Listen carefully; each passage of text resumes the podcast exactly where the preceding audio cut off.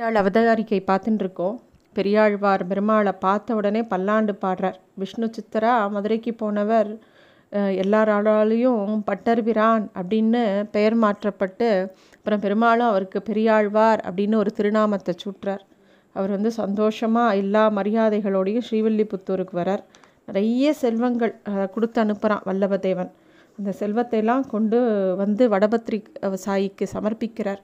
அந்த கோவிலோட மதில்கள் கோபுரத்தை எல்லாம் நல்லா இன்னும் பெருசு பண்ணுறார். பெரிய நந்தவனம் அமைக்கிறார். நிறைய பூக்களால் பெருமாளுக்கு அர்ச்சனை பண்ணணும், பெருமாளுக்கு நிறைய புஷ்ப கைங்கரியம் பண்ணணும்னு பெரிய பெரிய நந்தவனமாக பெரிய பெரிய விஷயங்கள்லாம் பண்ணி வைக்கிறார். அந்த கோவிலுக்கு உண்டான நிறைய திருப்பணிகளை எடுத்து பண்ணி கொடுக்குறார். பெரியாழ்வாருக்கு கிருஷ்ணனை தவிர வேறு எதுவுமே தெரியாது. சந்தோஷமாக இருந்தாலும் கிருஷ்ணன் தான், உடம்பு சரியில்லாட்டியும் கிருஷ்ணன் தான், எப்பயும் தூங்கும்போதும் கிருஷ்ணன் தான். கிருஷ்ணா கிருஷ்ணா கிருஷ்ணான்னு எப்பயுமே. யசோதைக்கு அப்படி தான் இருக்குமா. கொ அதுவும் சின்ன குழந்தை இருக்கிறவா எல்லாருக்கும் அது தெரியும். குழந்தை ஆற்றுல இருந்ததுன்னா சிந்தனை பூரா குழந்தைய சுற்றியே இருக்கும். அந்த வீடே குழந்தைய சுற்றி தான் இயங்கும். அது மாதிரி யசோதைக்கும் கண்ணனை சுற்றியே தான் அவளோட உலகம் இருந்தது. அவளுக்கு வேறு என்ன தெரியும்? கிருஷ்ணா கிருஷ்ணா கிருஷ்ணனை தான் தெரியும். அதே மாதிரி பெரியாழ்வார் வந்து கிருஷ்ணனை தவிர வேறு யாரையுமே தெரியாது. அவரை வந்து பல்லாண்டு ஆரம்பித்து அப்படியே அவரோட எல்லா பாசுரங்களையும் சொல்கிறார். வண்ணமாடங்கள் சூழலேருந்து ஆரம்பித்து ஒவ்வொரு இதையும் எப்படி பகவான் பிறந்தார், கிருஷ்ணனாக பிறந்தார், அவர் எப்படி நடந்தார், எப்படி பால் சாட்டார், எப்படி வந்து அவருக்கு நீராட்டம் நடந்தது, அவருக்கு எப்படி காப்பீடு, அவருக்கு திருஷ்டி பட்டணுமோன்னு திருப்பி காப்பிடுறது, எல்லாமே அனுபவித்து அனுபவித்து அந்த பெரியாழ்வார் திருமொழியை படித்தோன்னாக்கா கிருஷ்ணரை அனுபவிக்கிற மாதிரி அப்படியே கண்ணை மூடின்னு கிருஷ்ணரை அனுபவிக்கலாம். அவ்வளோ அழகழகான பாசுரங்கள். அதுக்காகவே பெரியாழ்வார் திருமொழியை எல்லாரும் வாசிக்கணும். அவ்வளோ அழகான பாசுரங்கள், எளிமையான பாசுரங்கள் கூட. பெரியாழ்வார் அப்படியே உருகி உருகி தன்னை தாயாகவே நினச்சிட்டு கிருஷ்ணர் மேலே அவ்வளோ அழகழகான பாசுரங்களை பாடிகிட்டே இருக்கார். அவர் பாடுற பாசுரங்களை பார்த்த தாயாருக்கு பூமாதேவிக்கு ஆச்சரியமாகவும் கொஞ்சம் பொறாமை கூட வந்ததான். இது என்னடா இது, கிருஷ்ணனை பற்றி இப்படி பாடுறாரு, நம்மளும் இதே மாதிரினா கிருஷ்ணனை அனுபவிக்கணும், இவரை விட ஒரு படி கூட அனுபவிக்கணும் அப்படின்னு தோன்றதான் அவளுக்கு. அப்போ பூதேவி சொல்கிறாளாம், எனக்கு இந்த பூமியில் ஒரு பெண்ணாக பிறந்து உங்களையே எப்பயுமே போற்றி பாடிண்டு உங்களை மேலேயே இன்னும் ஜாஸ்தி ஜாஸ்தியாக அன்பு செஞ்சு பெரியாழ்வாரை விட உங்கள் மேலே எனக்கு பக்தியும் அன்பும் ஜாஸ்தியாகி உங்களையே வந்து அடையணும் அப்படின்னு சொல்கிறாளாம். அவ்வளோ ஆசை வந்துடுத்தான் பெரியாழ்வாரோட பக்தியை பார்த்து பூமாதேவிக்கு. அது மட்டும் இல்லை, பூமாதேவி சொல்கிறா அவளுக்கு வந்து ஒரு தாயோட கருவில் உதித்து பத்து மாதம் வெயிட் பண்ணி பிறந்து அதுக்கப்புறமா தமிழெல்லாம் ஒழுங்காக கற்றுண்டு அப்புறம் பாசுரம் பாடனா எவ்வளோ வருஷங்கள் காத்துட்டுருக்கணும். அதுக்கெல்லாம் எனக்கு கொஞ்சம் கூட பொறுக்க முடியல. இந்த எனக்கு உடனே சங்கல்பம் ஆன உடனே நான் பிறக்கணும், பிறந்துட்டு உடனே எனக்கு தமிழ் வரணும், உடனே உன்னை பாட ஆரம்பிச்சிடணும் அப்படின்னு தோன்றதான் பூமாதேவிக்கு. அதையே பகவான்கிட்ட பிரார்த்திச்சுக்கிறாவும். அப்படியாக பூமாதேவி வந்து இந்த ஸ்ரீவில்லிபுத்தூரில் சின்ன குழந்தையாக பிறந்து உடனே தமிழ் பேசி பெருமாள் மேலே அழகான பாசுரங்களை பாடி அந்த ஸ்ரீவில்லிபுத்தூரையே ஒரு கோகுலம் மாதிரி மாற்றி, அது மட்டும் இல்லாமல் கடைசி பகவானையே கல்யாணம் பண்ணிக்கணுங்கிற ஒரு முடிவு எடுக்கிறா. அதே மாதிரி சங்கல்பிக்கிறா. எல்லாம் ஆச்சு, அவதாரம் பண்ண போகிறா பூமாதேவி. எங்கே சரி கர்ப்பவாசம் வேண்டான்னு முடிவு பண்ணியாச்சு. அப்போ எங்கே பிறக்கிறது அப்படிங்கும்போது அந்த பெரியாழ்வாரோட நந்தவனம் அப்படியே காடு மாதிரி இருக்குது. அவ்வளோ அழகான பூக்கள் எல்லாமே இருக்குது. சரி, இந்த எல்லா இடமும் இருந்தால் ஏதாவது ஒரு இடத்துல தானே தான் தோன்றணும், எந்த இடம்னு பார்க்கும்போது அங்கே வந்து ஒரு துளசி செடி இருக்குது. அந்த துளசி செடி கிட்ட பிறக்கணும்னு பூமாதேவி முடிவு பண்ணுறான். ஏன் பூ பூமாதேவி எதுக்கு துளசி செடியோட நிழலில் அவதரிக்கணும்னு யோசிக்கிறா அப்படின்னா அதுக்கு ஒரு கதை இருக்குது. ரொம்ப ஒரு அழகான கதை. ஒரு சமயம் கைலாயத்துக்கு புறப்படுறான் இந்திரன். சிவபெருமானை அந்த அந்த நேரத்தில் போய் சேவிக்கணும்னு திடீர்னு அவனுக்கு தோணி போயிடுத்து. அவன் போகிறான். அங்கே போ போனால் சிவபெருமான் அந்த நேரத்தில் சிவகணங்களோட கணங்களாக, திகம்பரர்களோட திகம்பராக, அடியார்களோட அடி அடியார்களாக கலந்து இருக்கார். இந்திரனுக்கு புரியலை அது. அதனால் அங்கே போய் சிவபெருமான்கிட்டேயே போய் எங்கே உங்கள் சிவன் அப்படின்னு கேட்குறான். சிவபெருமான் பதிலே சொல்லலை, அவர் மௌனமாக இருக்கார். திருப்பியும் என்ன பதில் சொல்லாமல் திமிர் காட்டுற அப்படின்னு சொல்லி தன்னோட வஜ்ராயத்தை எடுக்கிறான் இந்திரன். அவனுக்கு சிவன்கிட்ட தான் பேசுகிறோன்னே தெரியல. ஈசனுக்கு கோபம் வருது, உத்து பார்க்குறார் நெத்திக்கண்ணால். அந்த நிமிஷமே பஸ்மமாயிடுறான் இந்திரன். அதை பார்த்த தேவகுரு ப்ரகஸ்பதிக்கும் தேவேந்திரனோட குடும்பத்தினார் எல்லாரும் வந்து சரணடைகிறான். அப்போ வந்து சிவன் வந்து சரின்னு சொல்லிட்டு அவனுக்கு திருப்பியும் உயிர் கொடுத்துட்றார். ஆனால் அந்த கோபமானது இருக்கு இல்லையா, எந்த கோபத்தை கொண்டு அவனை வந்து பஸ்பமாக்கினாரோ அந்த கோபம் வந்து அப்படியே தான் இருக்குது. அதுதான் ரொம்ப ஜாக்கிரதையாக இருக்கணுங்கிறான். நம்ம கோபமான வார்த்தைகளும் சரி, அன்பான வார்த்தைகளும் சரி, இந்த பிரபஞ்சத்தில் அப்படியே சுற்றிகிட்டே இருக்குமா, அதுக்கு சக்தி உண்டாம். அது மாதிரி சிவனோட கோபமானது என்ன பண்ணுறதுன்னு தெரியாமல் அந்த கோபத்தை தூக்கி கடலில் தூக்கி போட்டுடுறார். சமுத்திரராஜன் தன் மேலே வீசப்பட்ட அந்த கோபத்தை ஒரு குழந்தை மாதிரி ஆயிடுத்தது. அது என்னெல்லாமோ சொல்லி சம சமாதானப்படுத்துகிறார். சமாதானமே ஆகாமல் கத்தின்னு இருக்கு. அப்போ அந்த வழியாக பிரம்மா வரார். பிரம்மா வந்தோடனே என்ன பண்ணுறதுன்னு தெரியல அப்படின்னோடனே இந்த குழந்தைக்கு ஒரு பேர் வையும், எல்லாம் சரியாக போயிடும் அப்படிங்கிறார். சரின்னா அந்த குழந்தைக்கு என்ன பேர் வைக்கலாம் அப்படிங்கும்போது ஜலேந்திரன் அப்படிங்கிற பேர் வைக்கிறார். இந்திரனால் பிறந்ததுனால, இந்திரன் ஒரு காரணமாக இருந்ததுனால இந்திரனுங்கிறது பேரும், ஜலத்தில் இருக்கிறதுனால ஜலே ஜலங்கிற பேரையும் சேர்த்து ஜலேந்திரன் அப்படிங்கிற பேர் வைக்கிறான். அவனை பார்த்த உடனே அவள் பிரம்மாவை பார்த்தோடனே அந்த குழந்தை பிரம்மாவை இறுக்கி பிடிச்சுட்டுருத்து. பிரம்மா இது என்னடா இதுன்னு சொல்லிட்டு அந்த குழந்தைய தங்கிட்டேருந்து பிரிக்கும்போது அப்படியே அதுக்கு வேணுங்கிற வரத்தையும் கொடுக்குறா. சிவனால் அவதாரம் பண்ணி பிரம்மாவால் வரம் வாங்கின அந்த ஜலேந்திரன் மெதுவாக வளர்றான். வளர்ந்துட்டே போகிறான். அப்போ வந்து ரொம்ப பெரிய அசுரனாகிடுறான். இல்லாத அக்கிரமம் பண்ணுறான். காலநேவி அப்படிங்கிற ஒரு ஆளோட அப்படி ஒரு ஒரு ராஜா இருக்கான். அவனோட மகள் பிருந்தைன்னு பேர் அவளுக்கு. அவளோட கல்யாணம் ஆறுது. பிருந்தை வந்து ரொம்ப நல்ல பெண், ரொம்ப பெரிய உத்தமி. அவள் வந்து தேவியோட பக்தை. ரெண்டே வார்த்தையில் சொல்லணுன்னா ஜலேந்திரனுக்கு நேர் எதிர் அவள்.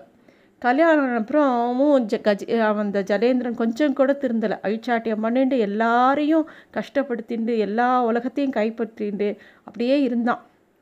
கடைசியில் தேவேந்திரனைக்கிட்டேயே போய் சண்டை போடணும்னு ஒரு முடிவுக்கு வந்து தேவலோகத்துக்கு போகிறான். ஏற்கனவே சிவனால் அழக்கழிச்சப்பட்டது போகிறாதா, தேவேந்திரன் வேகமாக போய் ஈசன்கிட்ட கேட்குறார் என்ன பண்ணுறது அப்படின்னு சொல்லிட்டோம். அப்போ அந்த இடத்துக்கு நாரதரும் வரார். அப்போ ஈசன் சொல்கிறார், என்ன நாரதரே உனக்கு தெரியாதா வழியா, நீ பேராக போய் ஜலேந்திரன்கிட்ட ஏதாவது சொல்லி அவனுக்கு என் மேலே கோபம் ஏற்படுற மாதிரி ஒரு கலகத்தை ஏற்படுத்து, அவன் கண்டிப்பாக என்கிட்ட சண்டைக்கு வருவான், அப்புறம் நான் அவனோட கதையை முடிச்சுட்றேன் அப்படிங்கிறார். நாரதரும் ஜலேந்திரனோட அரண்மனைக்கு புறப்பட்டு போகிறார். அங்கே ஜலே அந்த அசுரன் வந்து நாரதரை பார்த்த உடனே, மகரிஷியே இந்த உலகத்தில் இருக்கிறவா எல்லாரும் என்னை பற்றி என்ன நினைக்கிறா அப்படின்னோடனே அவரும் இப்படி யோசிச்சுட்டு, ஜலேந்திரா உன் புகழ் பரவாத இடமே இல்லைப்பா, உன்னோட பராக்கிரமம் எல்லா பக்கமும் எட்டு திக்கும் பரவி இருக்கு, சிவனுக்கும் உனக்கும் ஒரே ஒரு வித்தியாசம்தான், அவர்கிட்ட பார்வதி தேவி இருக்கா உங்ககிட்ட இல்லை, கைலா கைலாயத்தில் இருக்கக்கூடிய பார்வதி தேவி உன்கிட்ட மட்டும் இருந்துட்டான்னு வச்சுக்கோயேன், ஈஸ்வரனை விட நீ தான் பெரியவன் அப்படின்னு ஒரு வார்த்தையை விட்டுடுறார். நாரதர் தன்னை புகழ்ந்ததாகவே நினச்சுட்டுறான் ஜலேந்திரன். உடனே அவன் கிளம்பிடுறான். பார்வதி தேவியை கூட்டின்னு வந்துடணும் தன்னோட அரண்மனைக்குன்னு சொல்லிட்டு. பேரழகியாக இருக்கக்கூடிய பார்வதி தேவியை பார்க்கறதுக்காக அவன் போகிறான் கைலாயத்திற்கு. அங்கே போனவனே பார்வதி தேவியை பார்த்த உடனே அவனுக்கு வந்து அவளோட அழகை பார்த்து அவனுக்கு இன்னும் அப்படியே தள்ளாடி போயிடுறான். பார்வதி தேவிக்கிட்ட போய் பேச பார்க்குறான் ஆசை வார்த்தைகள். பார்வதி தேவி உடனே அந்த இடத்துல இருந்து மறைஞ்சு போய் மகாவிஷ்ணு கிட்ட போய் செல்கிறான். இந்த மாதிரி இந்த இவன் வந்து வந்துட்டானே எனக்கு ரொம்ப என்ன பண்ணுறதுன்னு தெரியல அப்படின்னோடனே மகாவிஷ்ணு சிரிக்கிறார். நீ வந்து பராசக்தியாச்சே, நீ மகிஷாசுர மர்த்தினி இல்லையா, நீ வந்து பயந்து போய் என்கிட்ட வரலாமா, என்ன ஆச்சு உனக்கு, இந்த மாயை உன்னையும் பிடிச்சுட்டுருத்தா அப்படின்லாம் கேட்குறார் மகாவிஷ்ணு. அப்போ தான் புரியறது பார்வதி தேவிக்கு, ஆமாம் நான் வந்து மகிஷாசுரனையே அப்படியே நான் அந்த அசுரனையே நான் வதம் பண்ணியிருக்கேனே, எனக்கே இந்த பயம் அப்படின்னு யோசிக்கிறாள். அப்படி பார்க்கும்போது தான் எல்லாருக்கும் ஒரு விஷயம் புரியறது. அதாவது அந்த ஜலேந்திரனோட மனைவியான பிருந்தைங்கிறவ பெரிய மகா பதிவிரத்தை. அவள் வந்து எந்நேரமும் தன்னோட கணவன் வந்து நல்லா இருக்கணும் நல்லா இருக்கணும் நல்லா இருக்கணும் அவன் நல்லபடியாக இருக்கணும் அப்படின்னு பிரார்த்தனை பண்ணிகிட்டே இருப்பாளாம். தூக்கத்தில் கூட பிரார்த்தனை பண்ணுவாளாம். ஒரு க்ஷணம் கூட அவள் தன்னோட கணவரோட நலனை பற்றி நினைக்காமல் இருக்கவே மாட்டாளாம். எ எல்லா சமயமும் அவன் நன்னா இருக்கணும்னே நினச்சிட்டே இருக்கும்போது அந்த தபஸோட வலிமையானது அவனை அவனை காத்துட்டே இருந்ததான். அவள் ஏதாவது ஒரு க்ஷணம் அவனை நினைக்காமல் இருக்கும்போது தான் அவனை வதம் பண்ண முடியும் அப்படிங்கிறது எல்லாருக்கும் தெரியறது. அதாவது சிவன் ஆகட்டும், மகாவிஷ்ணு ஆகட்டும், துர்காதேவி ஆகட்டும், எல்லாருக்கும் அந்த ஒரு விஷயம் அப்போ தான் புரியறது. எப்பயும் அந்த பிருந்தைங்கிறவ கனவுல கூட கணவனை பற்றியே நினச்சிட்டு அவனுக்காக பிரார்த்தனை பண்ணிகிட்டு இருக்காளே அப்படிங்கும்போது என்ன பண்ணுறதுங்கும்போது அவளோட கனவு வந்து கொஞ்சம் துர்க்கனவுகளாக வர மாதிரி பண்ணுறாராம் மகாவிஷ்ணு. அது அந்த அவசகுணமான கனவுகளை பார்த்தவொடனே அவளுக்கு அமைதி போகிறது, பிருந்தைக்கு ரொம்ப நிம்மதி இழக்கிறா, என்னமோ ஏதோ அப்படின்னு பதறின்னு இருக்கா அவள். அப்போ வந்து ஒரு நாள் நள்ளிரவில் அவளோட அரண்மனை வாசலில் ஒரு ஜோதிடர் மாதிரி நின்றுட்டுருக்கார் மகாவிஷ்ணு. எத்த தின்னா பித்தம் தெளியும் அப்படின்னு சொல்லி யோசிச்சுட்டு இருக்கிற பிருந்தைக்கு அந்த ஜோதிடரை பார்த்தவொடனே ஓடி போய் அவர்கிட்ட இந்த மாதிரி எனக்கு ஒரு கனவு வருது, என்னோட ஜ என்னோட கணவர் ஜலேந்திரன் தீர்காயுசாக இருக்கணும், எனக்கு கொஞ்சம் பார்த்து சொல்லுங்களேன் அப்படின்னோடனே பதறாத பதறாத நான் ஞான திருஷ்டியில் பார்த்து சொல்கிறேன் அப்படின்னு ஏதோ மௌனமாக உட்காந்து தியானத்தில் ஆழ்றார் அந்த ஜோதிடராக வந்திருக்கிறவர் மகாவிஷ்ணு. அவரும் யோசிச்சுட்டு சொல்கிறார், வந்து ஒன்னோ ஒரு ஒரு பெரிய ஒரு உருவத்தை கொண்டு வரார், மாயையால் உண்டாக்கப்பட்ட ரெண்டு குரங்கு, அதே மாயையால் உர உருவாக்கப்பட்ட தலையை ஒரு துண்டாவும் உடம்பு ஒரு துண்டாவும் ரெண்டாக வெட்டப்பட்ட ஜலேந்திரனை உடலை கொண்டு வந்து பிருந்தையோட முன்னாடி தொப்புன்னு போடுறார். அதை பார்த்த உடனே க தன்னோட கணவர் தான் இறந்து போயிட்டான் அப்படிங்கிற நினப்பு வந்துடுறது பிருந்தைக்கு. அப்படியே அலறி பதறி போய் கதறி மயங்கி விழுந்துடுறாவோ. அவள் மயக்கம் அடைஞ்ச உடனே அந்த அந்த நிமிஷம் அந்த நேரத்தில் அவள் வந்து அவளோட கணவனை பற்றி நினைக்கல, அவன் இறந்து போயிட்டான்னு தான் நினைக்கிறாள். ஜலேந்திரன் சௌக்கியமாக இருக்கணும், தீர்காயுசாக இருக்கணும்னு அந்த நிமிஷம் அவள் வந்து பிரார்த்தனை பண்ணலை.